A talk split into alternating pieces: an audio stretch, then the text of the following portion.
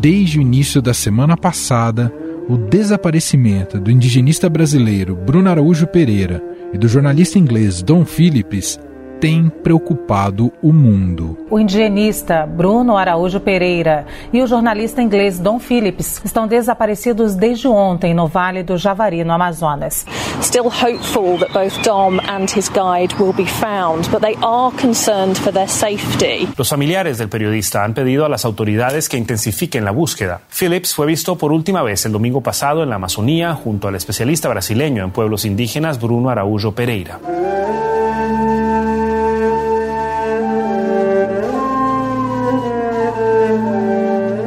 Bruno e Dom foram vistos pela última vez quando chegaram na comunidade São Rafael, por volta das seis horas da manhã de domingo, dia cinco de junho. Lá, eles conversaram com a esposa do líder da comunidade ribeirinha e daquele local partiram rumo à Atalaia do Norte, em viagem que dura aproximadamente duas horas. Mas a dupla nunca chegou ao destino.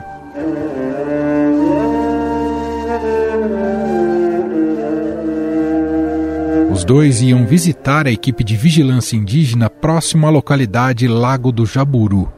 O objetivo era que o jornalista conhecesse o local e fizesse algumas entrevistas com os indígenas.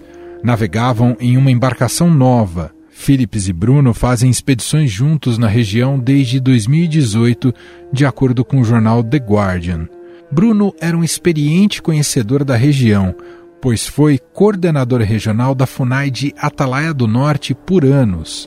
Já Phillips mora em Salvador e faz reportagens sobre o Brasil para veículos estrangeiros como Washington Post, New York Times e Financial Times, além do Guardian.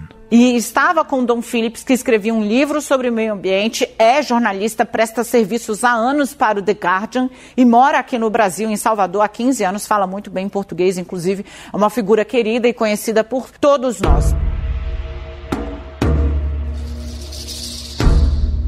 As buscas foram repletas de críticas à atuação do governo de Jair Bolsonaro.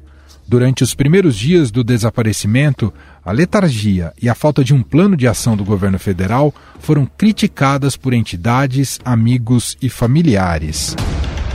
Em contrapartida, o presidente parecia pouco empático com a situação, inclusive responsabilizando os próprios desaparecidos. Duas pessoas apenas num barco, numa região daquela, é uma aventura que não é recomendável. Tudo pode acontecer, pode ser um acidente, pode ser que eles tenham sido executados.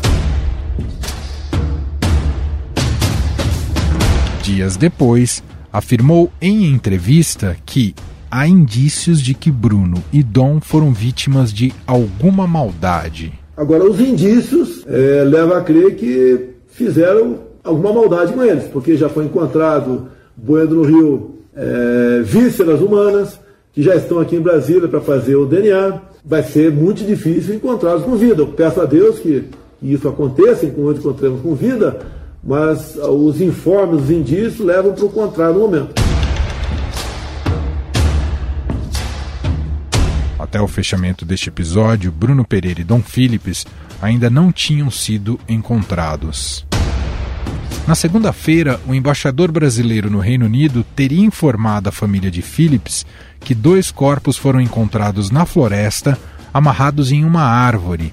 Mas a informação foi negada pela Polícia Federal. O cunhado do jornalista, que mora na Inglaterra, confirmou que a embaixada brasileira avisou sobre a localização dos corpos, ainda sem identificação. Horas depois, o comitê de crise da P F no Amazonas negou que os corpos foram encontrados. E a União dos Povos Indígenas do Vale do Javari, que ajuda nas buscas de forma independente, também.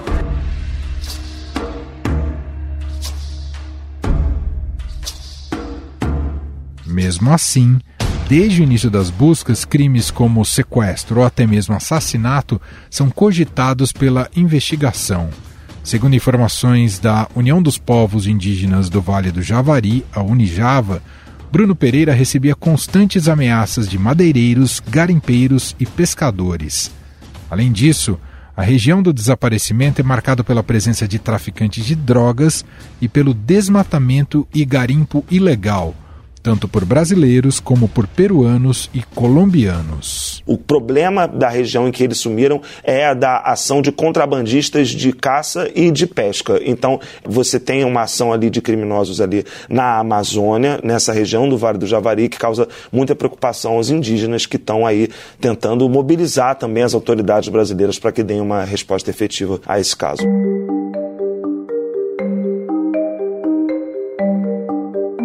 O Estadão teve acesso a informações sigilosas que fazem parte das investigações sobre o contexto do desaparecimento. Documentos que revelam a existência de uma cadeia criminosa em plena atividade pelos rios, florestas e cidades da Tríplice Fronteira com a Colômbia e o Peru. O esquema tem impacto na economia de nove municípios com o mercado de entorpecentes e de pesca e caça ilegais, em uma região de duzentos e treze mil quilômetros quadrados de floresta.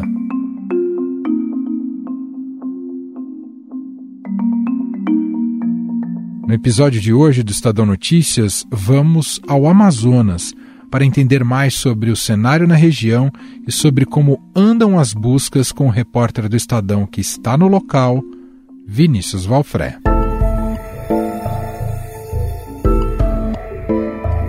Olá, Vinícius, tudo bem? Obrigado por ter conseguido nos atender aqui, Vinícius. É um prazer, Manuel. Vamos lá, vamos conversar sobre a Atalaia do Norte. Bom, queria até começar um pouco sobre te ouvindo sobre essa impressão visual, essa descrição visual, e que você explicasse para o nosso ouvinte que lugar é esse, né? A gente tem usado muito o Vale do Javari. Queria que você explicasse territorialmente eh, o que é o Vale do Javari, Vinícius. Tá bom, Manuel. Olha só, a gente está na cidade de Atalaia do Norte, a gente está falando da fronteira com o Peru. Dentro da área do município de Atalaia do Norte dá acesso, a gente tem uma série de rios e numa parte muito remota da floresta amazônica existe o Vale do Javari. Para a gente ter uma ideia, uma, a gente está falando de uma região é, do tamanho de Portugal, com uma riqueza natural, com um ecossistema fabuloso, onde vivem É, algumas centenas, talvez milhares de povos indígenas, principalmente povos indígenas isolados, Manuel. Eu me esqueci de explicar aqui no começo da conversa com o Vinícius, ele está com a gente por telefone, até porque as condições de infraestrutura locais não sempre nos permitem internet com qualidade, robusta o tempo inteiro, e por isso a gente optou por gravar por telefone com o Vinícius Valfré. Ô Vinícius, recuperando um pouco da cronologia do desaparecimento do Bruno Pereira e Dom Phillips, né, que foi no, sem ser esse último domingo ou outro domingo, quando se deu conta que eles estavam desaparecidos. A última identificação por onde eles estavam é, foi aí na cidade de Atalaia do Norte, ou era o destino deles, Atalaia do Norte? Esse era o destino deles, Emanuel. Eles partiam de uma, de uma comunidade chamada São Rafael, uma comunidade onde vivem ribeirinhos, pessoas que, se, que vivem da pesca e venda de pescados é, no mercado da cidade e para outras regiões também. Eles fariam esse caminho de volta até Atalaia do Norte, aqui no porto da cidade, onde teriam aí outros compromissos depois de expedições, percorrendo aldeias, comunidades é, ribeirinhas para tratar tanto de regularização de pescadores, esse era um trabalho que o Bruno vinha desenvolvendo por aqui, e o jornalista, o nosso colega Dom Phillips, ele percorria a Amazônia para escrever um livro sobre a preservação da floresta. Só para deixar ainda mais claro, Emanuel, que a gente está falando, o Vale do Javari é uma região onde vivem diversos indígenas, são sete povos contatados já, a gente está falando dos Maiorunas, dos Matis, dos Marubo, dos Culina, dos Corubo, dos Canamari, dos som de pá, e ainda existem dezesseis registros de povos isolados que não fazem contato com os não indígenas ou mesmo com outros indígenas. Por isso que é muito importante manter essa região toda do Vale do Javari o mais intocada possível. Tem algumas partes do Vale do Javari em que já foram encontrados, por exemplo, dragas do garimpo, e para chegar lá demora uma hora e meia de helicóptero. Isso, isso dá um pouco a medida, a noção do tamanho da extensão territorial. A gente está falando de um lugar remoto, mas um lugar muito grande do ponto de vista do território nesse extremo oeste do Amazonas. Queria que você nos contasse quanto tempo você levou para conseguir chegar, lembrando que você partiu de Brasília, quanto tempo você levou para chegar até aí, Atalaia do Norte, e o que, que você precisou pegar de meios de transporte para conseguir chegar aí na região? Olha, a gente viajou mais de um dia, porque a gente saiu de Brasília e depois fomos para Manaus. De Manaus a gente teve um voo para a cidade de Tabatinga, é uma cidade que fica exatamente na fronteira com a Colômbia, basta atravessar a cidade que do outro lado já é a cidade de Letícia, território colombiano. E chegamos numa quinta-feira no fim de tarde, os barcos que saem de Tabatinga para Benjamin Constant encerram ali no fim da tarde, quando a luz começa a cair. Então a gente não pôde correr o risco de não conseguir o barco, é, dormimos em Tabatinga e pela manhã a gente pegou o primeiro barco para a cidade de Benjamin Constant. Todas as cidades que a gente está falando ficam ali numa tríplice fronteira, Brasil, Colômbia e Peru. A partir de Benjamin Constant a gente precisa alugar um carro, então, enfim, um carro que vai na lotação, eles esperam chegar quatro pessoas, cada um paga ali quarenta reais e esse carro faz o trajeto de Benjamin Constant até a cidade de Atalaia do Norte, cidade que fica na margem do rio Javari e do outro lado do rio já é o Peru. E uma curiosidade, é uma região é, de uma série de conflitos que a gente pode falar um pouco mais também, com quinze, vinte, trinta minutos de viagem por essa região, já começam a aparecer os primeiros cultivos de coca. O tráfico de drogas é uma realidade aqui dessa tríplice fronteira. Acho que é importante a gente então abordar a partir de agora esse assunto. Eu sei que você está bastante dedicado em relação a isso, de entender essa dinâmica do crime na região, que tem vários interesses envolvidos. Então eu queria que você explicasse um pouco para a gente quais são esses interesses, quem tem atuado na região e se há algum tipo de, de trabalho de resistência por parte de forças de segurança brasileiras. Para isso a gente fala então do trabalho do Bruno Pereira, indigenista, um importante quadro é, da FUNAI, um, um, um indigenista que é considerado aí um sucessor do Sydney Possuelo, também é, outro grande indigenista da história do Brasil, talvez o principal deles. O Bruno vinha fazendo um trabalho, Emanuel, de capacitar indígenas para que eles mesmos fossem capazes de monitorar a terra é, indígena. Lembrando que a gente está falando de um território preservado, em que não é possível invadir, muito menos explorar as riquezas naturais que ali existem. E isso se dá por uma matemática muito simples. Os índios que ali moram precisam desses recursos naturais para a sua subsistência. Então, quando a exploração ou a caça predatória ou retirada ilegal de peixes como o pirarucu, que está ameaçado, isso ameaça diretamente, isso vulnerabiliza esses indígenas que vivem é, nessas áreas mais isoladas. O trabalho do Bruno, tive a oportunidade de conhecer aqui, é um trabalho fantástico. Ele começou a treinar pessoas que nem falam português para operar radiocomunicador, para operar drone, para operar aparelhos de G P S. E com isso, os indígenas conseguiram emitir documentos e informações muito qualificadas para dar subsídios aí às autoridades federais que deveriam combater todos os crimes que são praticados aqui na região. Mas a gente está falando de uma região com pouquíssima presença do Estado, seja por segurança, seja por educação, seja por saúde, dos dois lados da fronteira, tanto no Peru quanto no Brasil. Então, essa parte acaba sendo aqui um ponto cego do Estado brasileiro, e aí acontecem todos os tipos de crimes que a gente pode imaginar, sobretudo exploração ilegal de recursos naturais e também o tráfico de drogas. Então, o Bruno e os indígenas vinham criando prejuízos e dificuldades para pescadores ilegais que invadem terras indígenas. E a gente conseguiu reconstituir toda uma rede criminosa que mostra que esses pescadores infratores ilegais são só a base de uma pirâmide muito complexa que envolve cartéis de drogas de Medellín, de Sinaloa, de Miami, que usam esses pescadores para dar vazão aos itens que eles tiram ilegalmente e também legalmente dessas terras indígenas, e com isso eles vendem para esses grupos maiores que conseguem ali dar uma aparência de legalidade. É muito comum que pessoas muito ligadas ao tráfico de drogas tenham aí na cidade hotéis, restaurantes, empresas de turismo, para dar uma aparência de legalidade à renda que eles conseguem é, produzir por meio do tráfico de drogas. E tem uma segunda atribuição muito importante desses pescadores, que são pessoas muito simples, que é criar uma liderança em meio aos demais ribeirinhos, criar, em muitos casos, uma dependência dessas lideranças, comprando, enfim, pagando tudo que eles extraem aqui das terras indígenas. E com isso, os traficantes conseguem, a partir dessa prática, operar com certa tranquilidade rotas de tráfico de drogas e de armas para outros estados do Brasil e também para países da Europa. Em relação especificamente, Vinícius, ao caso do Dom Phillips e do, do Bruno Pereira, é, já tem um desses pescadores preso, né, o Amarildo Costa, que é conhecido como Pelado. O Tribunal de Justiça do Amazonas decretou prisão temporária de Amarildo da Costa de Oliveira. Ele é o principal suspeito do desaparecimento do indigenista brasileiro Bruno Pereira e do jornalista inglês Dom Phillips.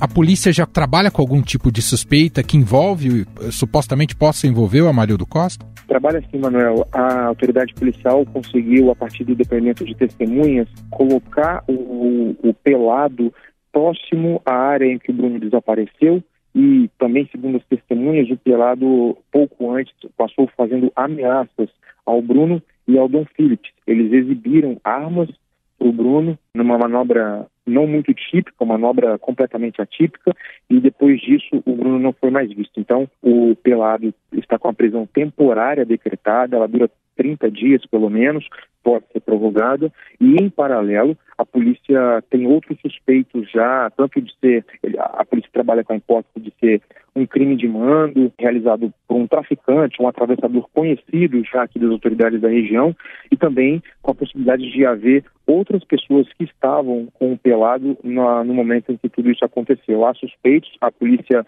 trabalha, mas a gente reforça, é uma região inóspita, uma região é, é muito difícil a circulação de pessoas, de embarcações, tudo é muito grande, tudo é enorme, então não há informações até o momento sobre onde estariam esses outros suspeitos que são aí investigados por conta de possível envolvimento nessa ação que resultou na, no sumiço do Bruno e do Dom. Sobre o aparato militar estatal é, envolvido nas operações de buscas, há muitas críticas com relação ao empenho que o governo federal tem dado a essas operações para localizar informações sobre o paradeiro. Há aí algumas é, centenas de policiais e policiais, marinheiros, homens do exército, mas queixam-se muito, principalmente os amigos do Bruno, que estão ligados à entidade para a qual ele vem prestando serviço, é, de falta de coordenação das ações. Há um, um comando dessa operação é, feito em Manaus. Manaus fica a mais de mil quilômetros daqui de Atalaia do Norte. Então, falta de comunicação e coordenação mais efetiva em campo. Essa falta de coordenação e de centralização pode explicar, em parte, o que ocorreu nessa semana com um desencontro de informações a ponto da família do Dom Phillips ter sido avisada que os corpos tinham sido encontrados e que depois foi desmentido? Pois é, esse caso foi o ápice, né, da desinformação, da circulação de notícias falsas. Circulou uma informação de que os dois corpos teriam sido é, encontrados, a informação não é verdadeira, infelizmente não foi encontrado nenhum vestígio dos dois até o presente momento. A Polícia Federal teve que soltar uma nota um pouco usual, digamos assim, ainda pela manhã, para dizer que não eram verdadeiras as informações. E seguimos aqui, Emanuel, cercando por todas as fontes para saber se há algum vestígio ou não, mas até o momento a gente não sabe o que, que pode ter acontecido com o Bruno e com o Dom. Acho que tem um aspecto que você tratou um pouco, mas eu queria te ouvir mais, Vinícius, que é essa relação do Bruno Pereira com os indígenas. Tem saído alguns vídeos em redes sociais, até para pessoas próximas ao Bruno, que trabalhavam com o Bruno, ou de familiares, vídeos que mostram ele em meio à floresta, junto com esses indígenas, uma relação muito próxima e muito cordial, né, e muito inspiradora. Essa relação, de fato, era muito intensa. Os indígenas, inclusive, chegaram a fazer um protesto aí em relação a situação de não, não se chegar a, ao paradeiro deles, não é, Vinícius? Teve um protesto no dia treze de junho que ficou muito evidente como era forte a ligação do Bruno com os povos indígenas do Javari.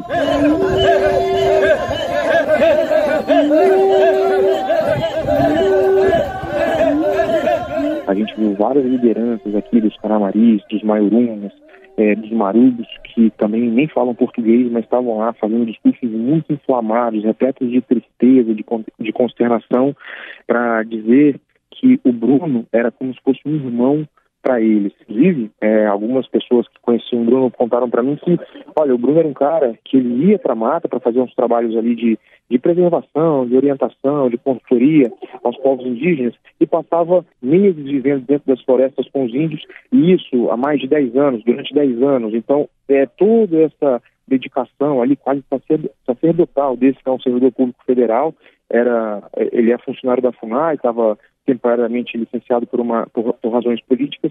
Isso fica muito claro, né, como que ele tinha essa relação muito forte com esses povos todos aqui da região do Vale do Javari. Para a gente fechar, Vinícius, queria te ouvir também sobre o trabalho da imprensa aí no local, como é que tem sido, as dificuldades que vocês têm enfrentado e se há presença também de jornalistas internacionais. Não, sem dúvida, há aqui algumas, talvez dezenas aí de jornalistas do Brasil, também do exterior, cobrindo com muita atenção esse caso. É uma região que a internet é precaríssima, assim, é muito difícil enviar fotos e vídeos para as nossas redações aí em São Paulo e em Brasília. O telefone até funciona com alguma solidez, mas, assim, a luz cai algumas vezes durante o dia, enfim, é uma região com uma infraestrutura muito ruim. Para mandar os materiais, a gente tem que usar uma internet pública, que fica aqui dentro de um ginásio da cidade. Então, a gente acabou criando aqui um pequeno comitê de imprensa dentro do ginásio, jornalistas de vários países, para mandar os nossos materiais. A gente dormia primeiro na casa de uma mulher, que lá nos cedeu um quarto, e depois a gente foi para um hotel, uma instalação muito simples, mas ali minimamente razoável, e tem um, uma conexão Wi-Fi, mas simplesmente não tem como transmitir com alguma agilidade aí os materiais que a gente tem feito aqui diariamente. Muito bem, esse é Vinícius Valfré, que segue em Atalaia do Norte, ali na região onde Bruno Pereira e Dom Phillips desapareceram. Seguem Vinícius e o Wilton Júnior, repórter fotográfico, seguem acompanhando todos esses trabalhos, fazendo também a investigação jornalística, entendendo tudo que está por trás e também objetivamente como é que tem sido os avanços.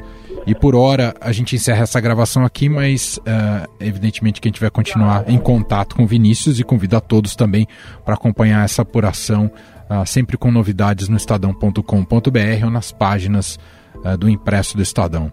Vinícius, bom trabalho, boa jornada aí para vocês e muito obrigado aqui por ter participado aqui do nosso podcast. Eu que agradeço, Emanuel, conte conosco.